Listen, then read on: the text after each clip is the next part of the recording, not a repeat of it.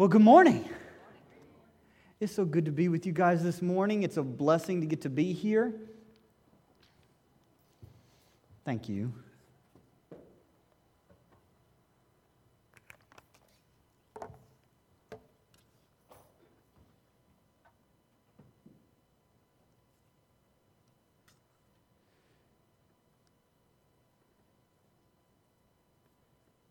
All right.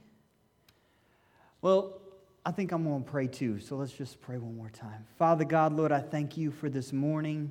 Lord, I thank you for this opportunity to come together in your name. Lord, I thank you for the body of Christ. And Lord, I just pray that you would completely just have your way this morning. Lord, I pray that whatever you want to do, however you want to do it, Lord, Father, I pray that that would take place. Lord, I thank you that we're not here uh, for a show or a production, Father God, but we're here to meet with you. We're here to be to encounter you, Father God. We're here to have our lives changed, Lord. And Father, I pray that you would shape us and mold us into the men and women of God that you want us to be. In Jesus' name, amen. Well, um, some of you know me from camps, and uh, I've been blessed to be at Kids Quest and Emerge for several years and absolutely love the Alpha camps. I have served in different camps uh, over the years, and by far the Alpha camps that Pastor Jason and Joy um, put together and that so many of you help with are the best camps I have ever been to. Absolutely life changing, um, God meeting, and ch- lives are completely changed every year at camp. It's really, really amazing to, uh, to get to go and be a part of that. And want to tell you, man, Jessica and I, this is my lovely wife, Jessica. Uh, we absolutely love Pastor Jason and Joy. They are amazing. I consider them friends and uh, really, really appreciate their, their impartation in our life, their friendship, uh, their relationship. And I really appreciate Pastor Jason's um, allowing us to come today and to be with you. And thank you for the opportunity to come and be with you this morning. And Jessica, can you come up here with me for a second? She didn't know I was going to ask her to do that, so, you know. And this is our, our newest little one, little Miss Mercy. And so this is our fourth baby. Um, but uh, I'm going to talk for a second about uh, something that's going on in our life, and then we're going to get into the word this morning.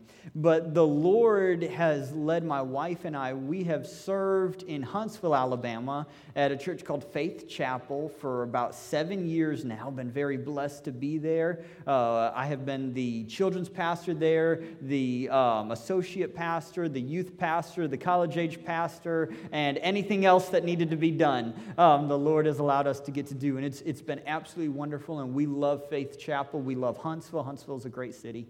Um, but uh, right after we began to be a part of the Alpha Conference of Churches, which is how uh, the church we're at has relationship with Life Change, um, I was at a meeting and it was mentioned planting a church in Mobile, Alabama. And this was years ago, and when that was mentioned, I believe the Holy Spirit put it in my heart that I was going to plant that church one day. And I was like, ah, I don't know. And so we kind of put that on the back burner and we just served where the Lord had us at that time and served with our whole heart. And we have loved Faith Chapel. And in more recent years, the Lord really brought that to the forefront of our heart and our mind and really began to tell us listen, this is what I want you to do. I want you to plant a church and really began to impart the importance and the need for church planning in the United States. Um, I don't know if you know, but churches are dying way faster than they're being planted. And COVID dramatically accelerated um, that statistic, where there were a lot of churches that were meeting that were maybe just a group of um, older people getting together and hadn't reached a younger generation. Um, when COVID hit, those churches aren't opening up their doors again many of them. And so, in the United States, where for many, many years this has been a Christian nation, um, we're really living in a post Christian age in the United States. And we need churches planted, we need the gospel to go forward. Um, and so God has called Jessica and I, my wife, um, to go to Mobile, Alabama and plant a church. And I really, um, just being transparent, I really kept asking, Lord, are you sure? Because just to be honest, there's a lot of churches in Mobile. There's some really great churches in Mobile. And I'm not wanting to go there and take anybody away from another church. I hope that people that are at a church stay in that church and are, are serve there faithfully. Um, but I, I believe the Lord showed us a mission field there that is not reached and begin to show us where we need to be and what we need to do. And so we are going to be going to Mobile to plant a church. And one of the things we're doing right now is we're raising funds to be able to plant that church. Um, and so we've been going around. I've been preaching at a few different churches, and our current church is supporting us in that. Um, but it's not a mega church like Church of the Highlands that can just send a whole bunch of people to a location and immediately have a church. Um, and so um, Faith Chapel is supporting us and being extremely generous, but we are also raising funds.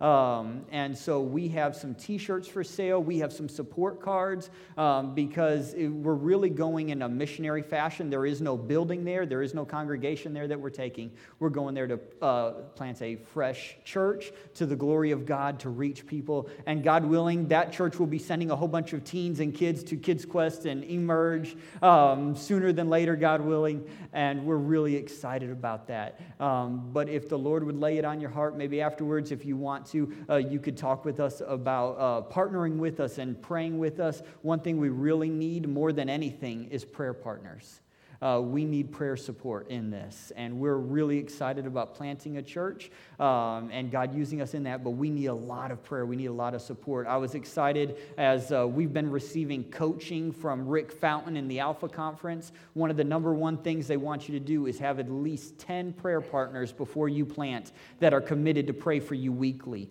Um, because how many of you know when you go to plant a church, uh, you're really entering a spiritual warfare, a spiritual battlefield. Um, and the enemy, that's the last thing he wants to see is another healthy church planted in the United States. And so uh, we're really excited to go do this, but we need prayer and support. And so, as the, if the Lord lays it on your heart, we'd love to talk to you about this later. Um, and thank you, baby. So, just wanted to share a little bit of what's going on in our life, um, what the Lord is doing, and we're really excited about what the Lord is doing. Um, but today, the title of the message that the Lord gave me is One More. Just one more. And y'all know that the word says that if you were the only person, you were the only person that would get saved from the death, burial, death, burial, and resurrection of Jesus Christ, that he still would have come if you were the only person, and that, that hits me in the heart, if I was the only person that was going to get saved, that Jesus still would have come, still would have had his flesh torn off, still would have died on the cross, and still would have rose from the dead for my salvation. He truly does leave the 99 to go after the one. He is the good shepherd. And Jesus cares so very much about you and I. He cares so much about us.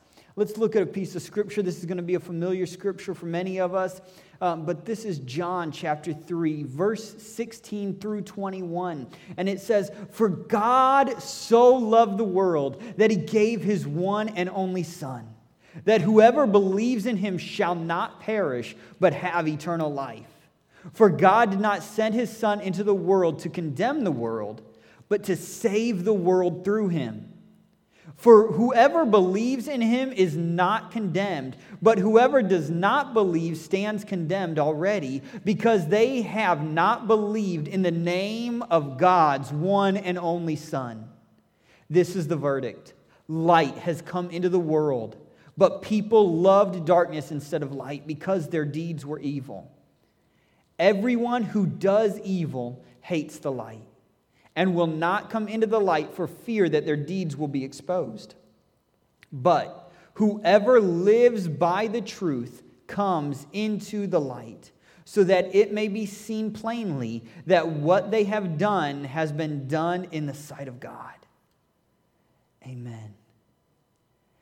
And that's so powerful, that scripture right there, because there it talks about salvation and condemnation. And it, it, there it's talking about the fact that God loves the world, not just me and you, but God loves the entire world. God loves every person on the planet. So many times when we look at a globe, when we think about the planet, we see countries, right? We can see that globe in our mind and we can see the outline of the United States and Canada and Mexico, Central America, South America, the Middle East, um, the, uh, Asia, Europe, Africa, we can look at the map and we see the outline of all the countries. But I want to tell you, when God looks at the world, he sees one world. He sees one group of people. He sees his world. He sees his people. He's not, he's not so concerned with our little drawings and our little maps of this group of people and that group of people. He sees his world, his people, and he came to die and save his people. Amen. And God loves us. He loves you so much. Jesus Christ died on the cross so that you could be free from your sins, set free from your sins, have a clear conscience, and have a good, right relationship with our Heavenly Father. That we could have joy and peace and love in our life. That we could be His people. And Jesus came and He died for us so that we could serve Him. But then God did what I think is one of the most incredible intense, serious, crazy things ever, he entrusted that message to you and I. He came and saved the whole world, and then he entrusted that message to us to go and tell people that he has come and saved the world. And he said, People can't get saved until they know about Jesus, and they're not going to get saved until you tell them. Oh my gosh, that's so intense that he would say, Listen, I came and I saved the entire world, and you got to tell them. I just, uh, this last Tuesday, was having a conversation with a young man. He grew up in an interesting situation. His mom was Seventh day Adventist, and his dad was Muslim. And so that was the home that he grew up in. And so his dad was a devout Muslim, and his mom was a very devout Seventh day Adventist. And so he grew up with this understanding of, of uh, Muslim teachings in Allah and also um, some Christian teachings in Jesus. And so him and I are having an interesting conversation, and I asked him, Well, where are you at? And he said, Well, I, I identify as Christian. I consider myself a Christian, but I also believe that God can show up to people as, as Allah and that's God, people can have a revelation of God as Allah, and my cousins have had experiences, and I think that that can happen sometimes. And so we were discussing that, and I began to share with him that if you believe in Jesus, Jesus said that He is the way, the truth, and the life. No one comes to the Father except through Him. There is no other way. And, and then he began to share with me a really uh, an intense question for us as believers to grapple with if God is so loving, if God is so good, then why would He allow somebody that's in, a, in another country that has never had the opportunity to hear the message of Jesus Christ, or maybe in the United States and has never heard the message of Jesus Christ, never really had the opportunity to hear it and reject it? Why would He allow them to go to hell? And we've been talk about that. And one of the things that I begin to, to share with him and I begin to really see in my own life so many times as believers, we're so selfish. Because we hold this salvation message so close, because we're afraid of what somebody's going to think about us. We're afraid of what somebody's going to say about us. We're afraid of rejection. We're afraid of being that Jesus freak.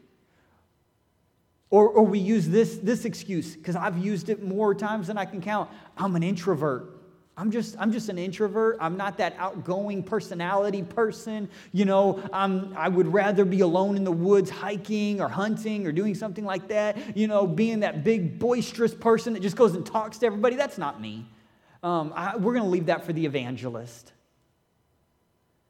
And so many times we have the message of salvation inside of us, but we, for some reason, will not allow that message to come out and that message to go forward and for somebody to hear the word of the Lord. How many of you all know in Greenville, Alabama, just like Huntsville, just like probably the whole state of Alabama, where there's churches everywhere, there are people right around here that have never heard an adequate presentation of the gospel?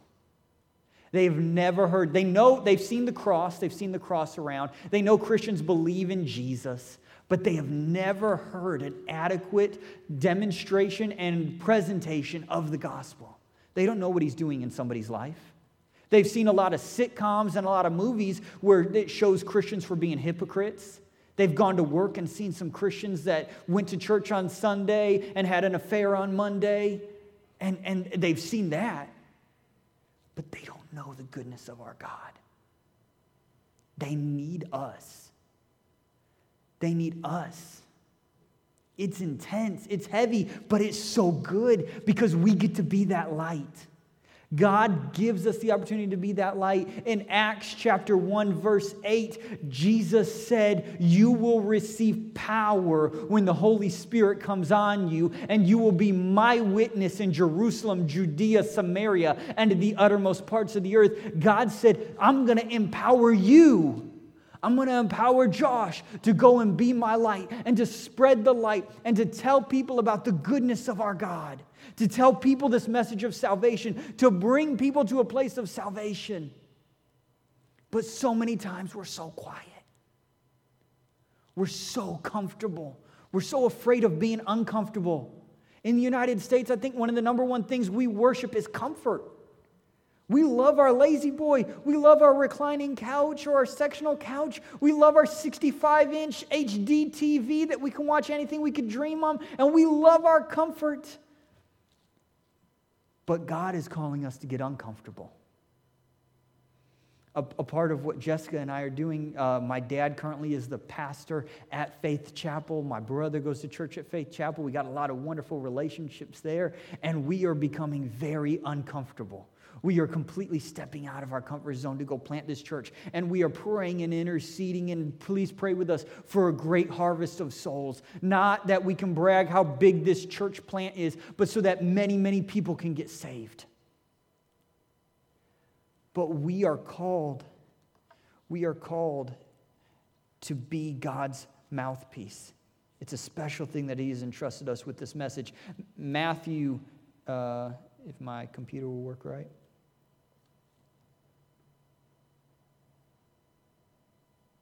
Matthew chapter 28, verses 18 through 20, Jesus said, Jesus came to them and said, All authority in heaven and on earth has been given to me. Therefore, go and make disciples of all nations, baptizing them in the name of the Father and the Son and of the Holy Spirit, and teaching them to obey everything I have commanded you. And surely I am with you always to the very end of the age. A couple things I want to point out in this scripture. Number one, Jesus said, Hey guys, guess what? All authority, all of the authority in heaven and on earth has been given to me. All of it. I mean, that's an intense statement. Every bit of authority in heaven, throughout the entire galaxy, all of the authority has been given to me. Therefore, you go. And guess what? I'm going to be with you always, even to the very end of the age. So, what is Jesus saying there? He's saying, listen, you've got the greatest backup you can ever imagine. You're not going alone. It's not in your power, it's not in your strength, it's not in your courage, it's not in you, but I have all the power, I have all the authority, I have everything you need, and I'm backing you up 100%. So when you go, you have the greatest backup you can ever imagine. I'm right there with you, I got your back. And then Jesus says this go and make disciples of all nations, baptizing them in the name of the Father and the Son and the Holy Spirit. One thing I believe for the U.S. I want you, I love the United States. I want to see the United States loving God. I want to see revival sweep across this nation like never before. A revival that has nothing to do with any individual church, but a revival that has to do with the Holy Spirit sweeping across this nation like never before in a mighty outpouring of His Spirit. Amen. But so many times we have taken the easiest way out possible for evangelism. See, what he said here is he said, go and make disciples. And we've gotten really, really good at going making converts. Go and make Sunday morning attenders. And he never, Sunday morning attendance, even though it's great, I fully believe in the body of Christ and the assembling together, the ecclesia, that's what we're called to do. But Sunday morning attendance is not the pinnacle of Christianity or of following Christ or of being, He wants us to be fully devoted disciples. A disciple is somebody that's walking in His footsteps. We're called to walk in the very footsteps of Jesus. And then we are supposed to go and grab somebody and walk and help them begin to walk with God. And we're supposed to take them, we're supposed to make a disciple. And we got used to taking a tract and leaving a tract at a restaurant. Or I've been in a, in a truck stop using the restroom and sitting right there above where I was using the restroom with some tracts somebody had left.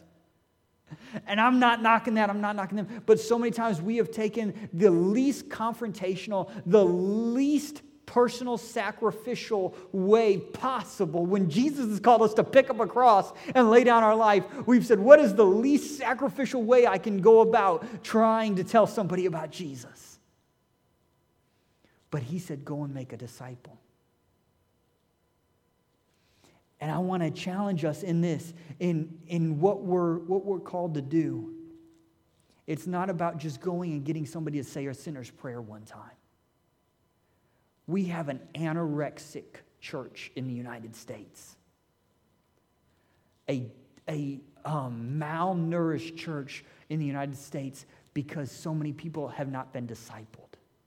They've heard the bare minimum. They've heard the gospel. They've heard that Jesus loves them, that he died on the cross, and that's great, that's important, that's true, but they haven't learned how to follow him. They haven't learned how to walk in his footsteps. They haven't learned how to access his power that he promised us in Matthew 28. And we are called, all of us, not the preacher, not the evangelist, not the prophet, not the apostle, they are called to equip the church to go and make disciples.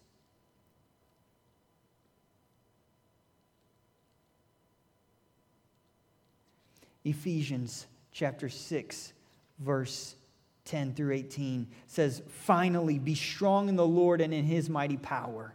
Yes, Lord, give us your power.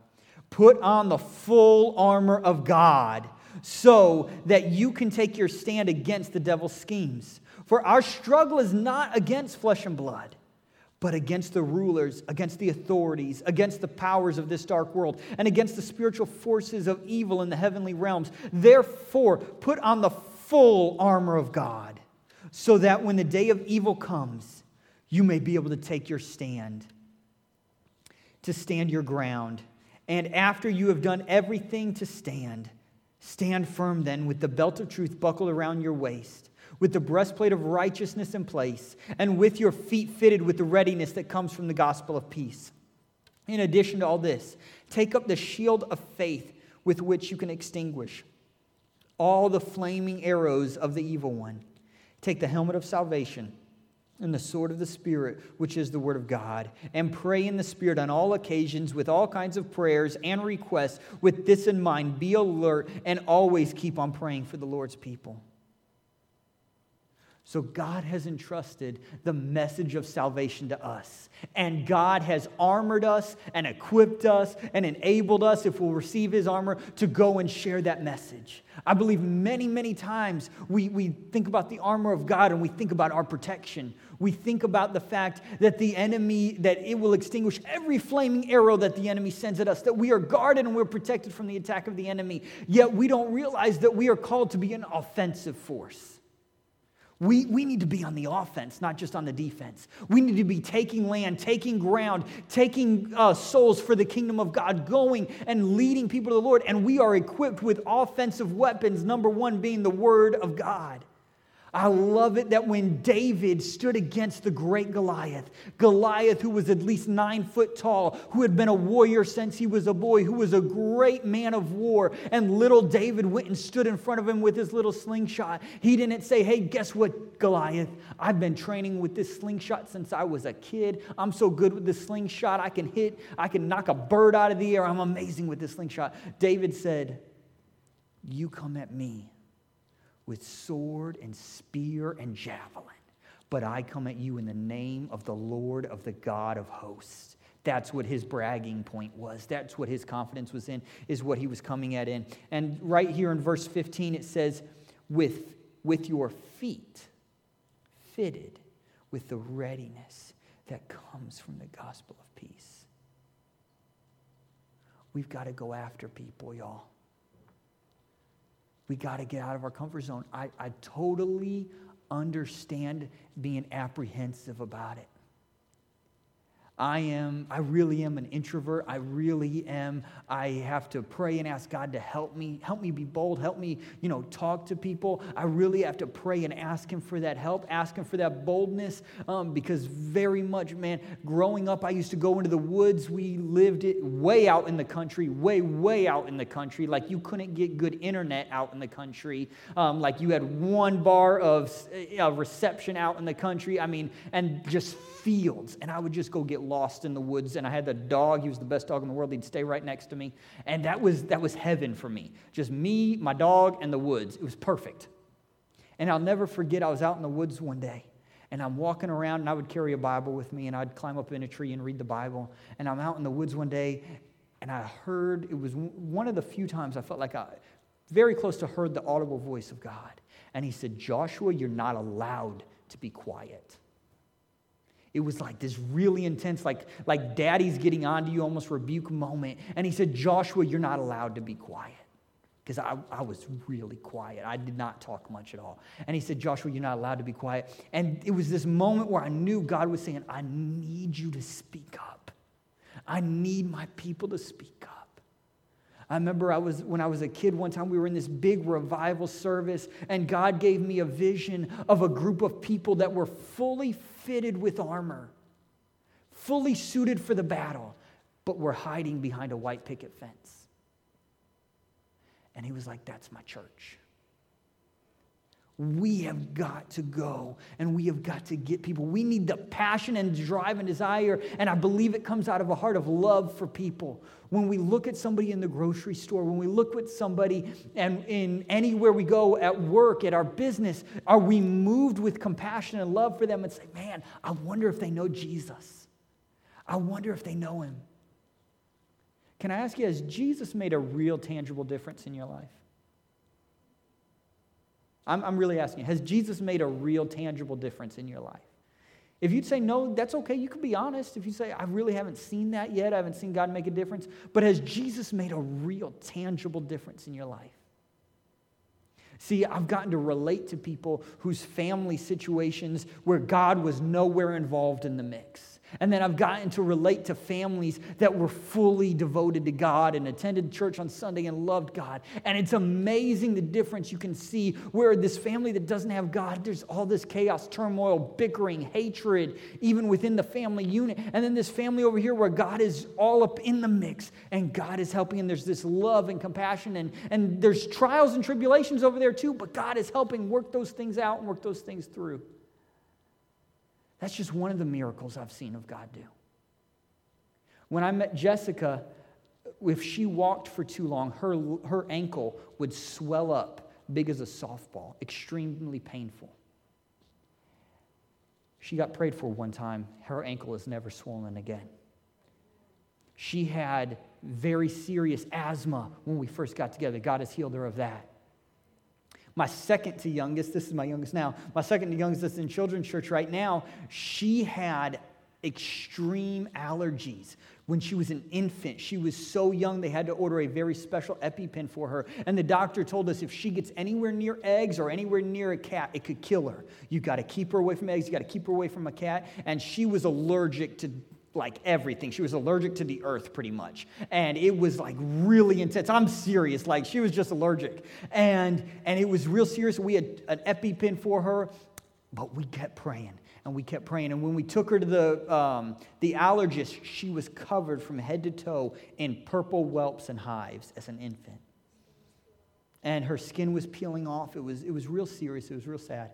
And, and we took her to the allergist. They ran, they ran the tests on her, and they were like, listen, you're going to be very careful with us. And the allergist stressed this to us. They said, listen, this is the kind of allergy you don't outgrow. At this level, with her level of allergy, she's going to carry this through her, through her adult life. You're going to have to help her when she goes to school. You're going to need to make sure that everybody knows how to use the EpiPen. She can't eat anything with eggs in it. Very, very serious. Well, we kept praying. A year later, we took her back to the allergist. No hives, no nothing. They tested her, completely healed. Completely healed. She was slightly allergic to what? She had a slight, very slight allergy to dairy.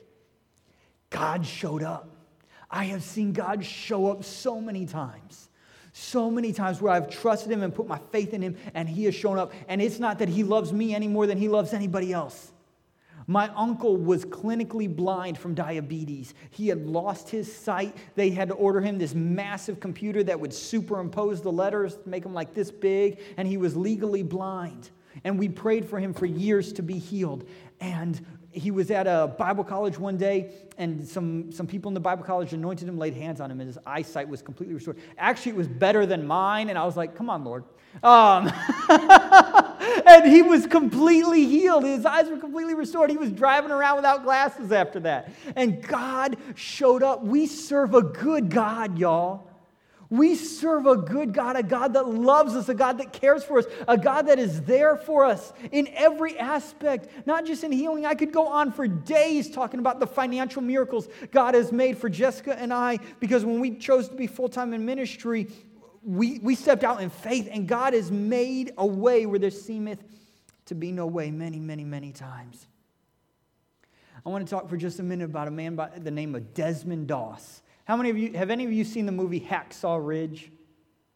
Hacksaw Ridge. All right, I, I love a good war movie that has a really good story attached to it. And there is a movie called Hacksaw Ridge, and it's about this young man by the name of Desmond Doss during World War II. And he was a conscientious objector. He was also a Seventh day Adventist, and he believed that, you know, Saturday was the Sabbath, very, very devout in his faith, extremely devout in his faith. And, but he saw World War II. He knew that he believed that the war was just. He, he believed that the battle was just, but he believed he could not take a life. And so he enlisted into the military as a conscientious objector when he could have just um, avoided the whole thing altogether as a conscientious objector and not been a part of it. He joined the military and he went to war. And he went through absolute turmoil during his time in basic training, during his time being trained in how to, how to go to battle and everything like that. His company hated him. So much so that one of the same people in his company, one of the other men in his company, said, Hey, Desmond, you don't have to worry about the enemy. As soon as we get out on the battlefield, I'm going to shoot you. They hated him. They beat the snot out of him. He was absolutely tormented by his company. They absolutely hated him because where they got Sundays off, he got Saturdays off. And they didn't get to see the extra work that they made him do on Sundays. They saw all of these different things about him, and they really hated that he wouldn't pick up a weapon. Really hated him for it. And so he went through absolute turmoil in basic training, but he made it through basic training. He made it in as a medic. He became a medic, and they went to war. And then uh, when they went to war, they were he was on the eastern front, and they had to take an island. And there was a spot called Hacksaw Ridge. And what I could see was this ridge was somewhere between 300, 350 and 400 feet high. And they had to climb this cargo netting to get up it. And you would climb this cargo netting, and as soon as you get over, the Japanese would begin to shoot at you. It was a very, very bloody, very, very serious situation. And Desmond Doss went up this without a weapon, without any protection, went up this cargo net with them to take this land. And as they're going, as they're in the middle of this battle, they end up getting overrun by the Japanese. They get bombed by the Japanese. As many of the guys can go back over the edge of the ridge, but there are tons and tons of wounded soldiers everywhere. And Desmond Doss is still up on top of the ridge. I just want to, let's watch this video real quick.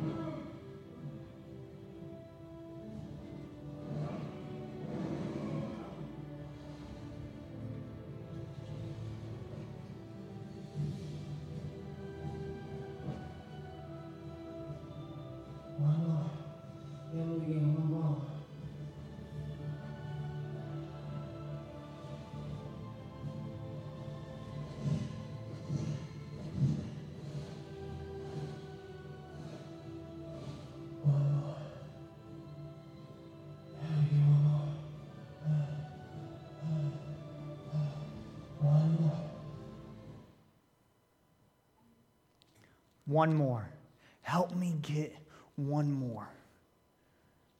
What that didn't show is Desmond Doss on that day saved 75 wounded soldiers and lowered them down over that cliff. The man that everybody thought was a coward because he wouldn't pick up a gun. The man that his company absolutely hated because he wouldn't shoot back at the enemy saved 75 men. I can't imagine that just taking the weight of one man and lowering, lowering them down 400 feet, but times 75 over the course of a night while there's enemy fire and enemy explosions going on. And he ended up saving 75. And he said later on in his life that his prayer the entire time was God, let me get one more. And just like he was in the middle of a battle, we're in the middle of a battle. We don't get to see it.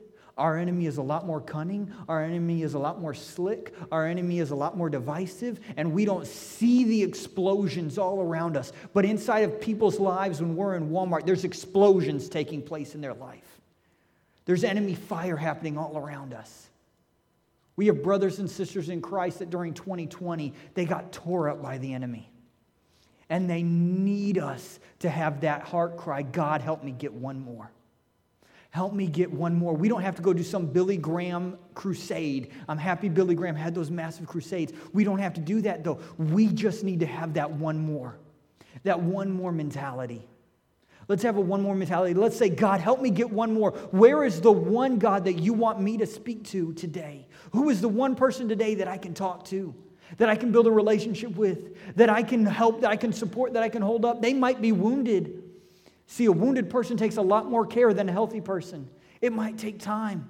It might take investment. It might take personal sacrifice to go and disciple them and help them to follow God and run after God. But we've got to have that one more mentality. God, help me get one more. I'm not satisfied. Yeah, I got to pray with some kids at youth camp or kids camp, but God, one more. Help me get one more. Help me to lead one more soul to you because I know that this battle is real. We might not see it in the physical, but in the spirit, spiritual, there is a major warfare taking place for people's souls right now. And we are equipped as medics to go in there and save them from the jaws of hell. Reinhard Bonnke said, I want to plunder hell and populate heaven. That's my heart cry. I want to plunder hell and populate heaven. I pray on the day that I die, the devil throws a party because I'm finally out of the fight because I'm finally out of the battle, because he ain't got to put up with me anymore, going and stealing away from him those that he thought he had locked down, that he knew that they were going to hell for sure, because I've been stealing away from him the whole time. And the whole church needs to get that mentality God, one more. Help me get one more.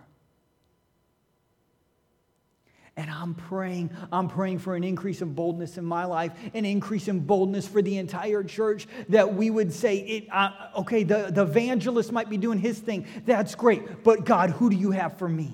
Who do you have for me today? Who can I share the gospel with? Who can I show love to?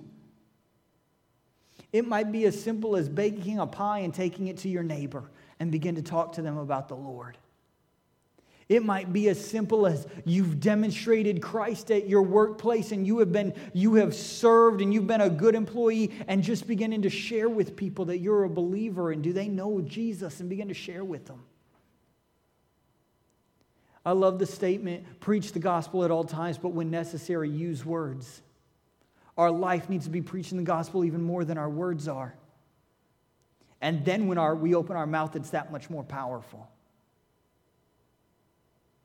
So I want to encourage you who is your one more? Who is your one more? Can we do this? Let's close our eyes.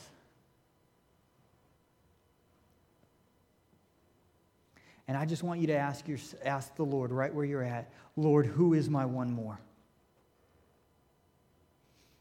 Father, in Jesus' name, Lord, I ask that you would show us right now who you want us to go after.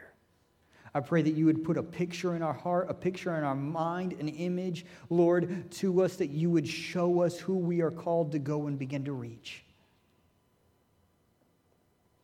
And Lord, I pray right now that you would give us the boldness, the courage, the tenacity to not back down, to not be discouraged, God, but that we would leave rejection behind and choose to go after this person and choose to share the love and the power and the compassion of Jesus Christ with them. In Jesus' name, amen. Last scripture, Romans chapter 10, verses 9 through 15. If you confess with your mouth Jesus is Lord and believe in your heart that God raised him from the dead, you will be saved.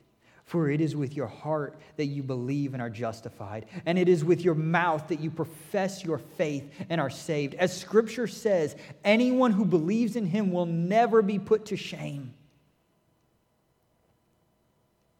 For there is no difference between Jew and Gentile. The same Lord is Lord of all and richly blesses all who call on him.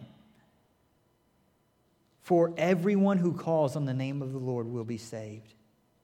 How, then, can they call on the one they have not believed in? And how can they believe in the one whom they have not heard? And how can they hear without someone preaching to them? And how can anyone preach unless, they are sent? As it is written, how beautiful are the feet of those who bring good news. God has equipped us, God has empowered us, and God has commissioned us to carry the greatest message that has ever been put on the face of the earth. The greatest message possible, and that is the salvation of our souls and reconciliation to our Heavenly Father. And God has said, I'm calling you to share this message. I'm calling you to be bold. I'm calling you to be a witness. I'm calling you to make disciples. Not just a prayer conversion, but an actual disciple. A statement I used to hear when I was in a, in a discipleship program was, called, was disciples make disciples. Disciples make disciples. We've got to be a disciple. I want to ask you, how is your walk with the Lord? How are you doing with the Lord? Has it kind of waned? Has it kind of uh, drifted? Would you say, you know, I really, I really haven't been walking with the Lord? Because kind of like Paul said, follow me as I follow Christ. That's kind of our mantra as we go and we begin to reach people. Follow me as I follow him. Follow me so I can get you to begin to follow him. And once you're following him, you can go get somebody to follow him. And when they're following him, they can go get somebody to follow him. Follow me as I follow Christ. How is your relationship with the Lord? Are you encouraged this morning? Are you strengthened in the Spirit this morning? Are you, are you emboldened? Are you empowered this morning? So I want to do something. If we could have a little bit of music. I totally get um, sometimes, you know, it being difficult to reach out beyond uh, ourselves and begin to go and talk to people. You might be like my lovely wife here and be a complete extrovert, and talking to strangers doesn't even faze you. Like, I, I love that about her. She makes friends like that. It's amazing. But you might say, you know, I, I need some boldness. I need some encouragement. I need to hear from the Lord. I, I, need the Lord's help. Or maybe you would say, I need some encouragement in my faith. My faith hasn't been where I need it to be. My relationship with God is not where it, I need it to be. And I just want to come alongside of you and I want to encourage you and I want to get to pray for you. Just as a brother in Christ. And so if you'd say, I would like some, I would like encouragement, I would like boldness in faith to, to go and be a witness, or I need my relationship with God to go to the next level, I want to ask you to just come forward. And I would just like to get to pray with you. And just believe God to do something, believe God to empower you and to embolden you and to strengthen you to be His witness.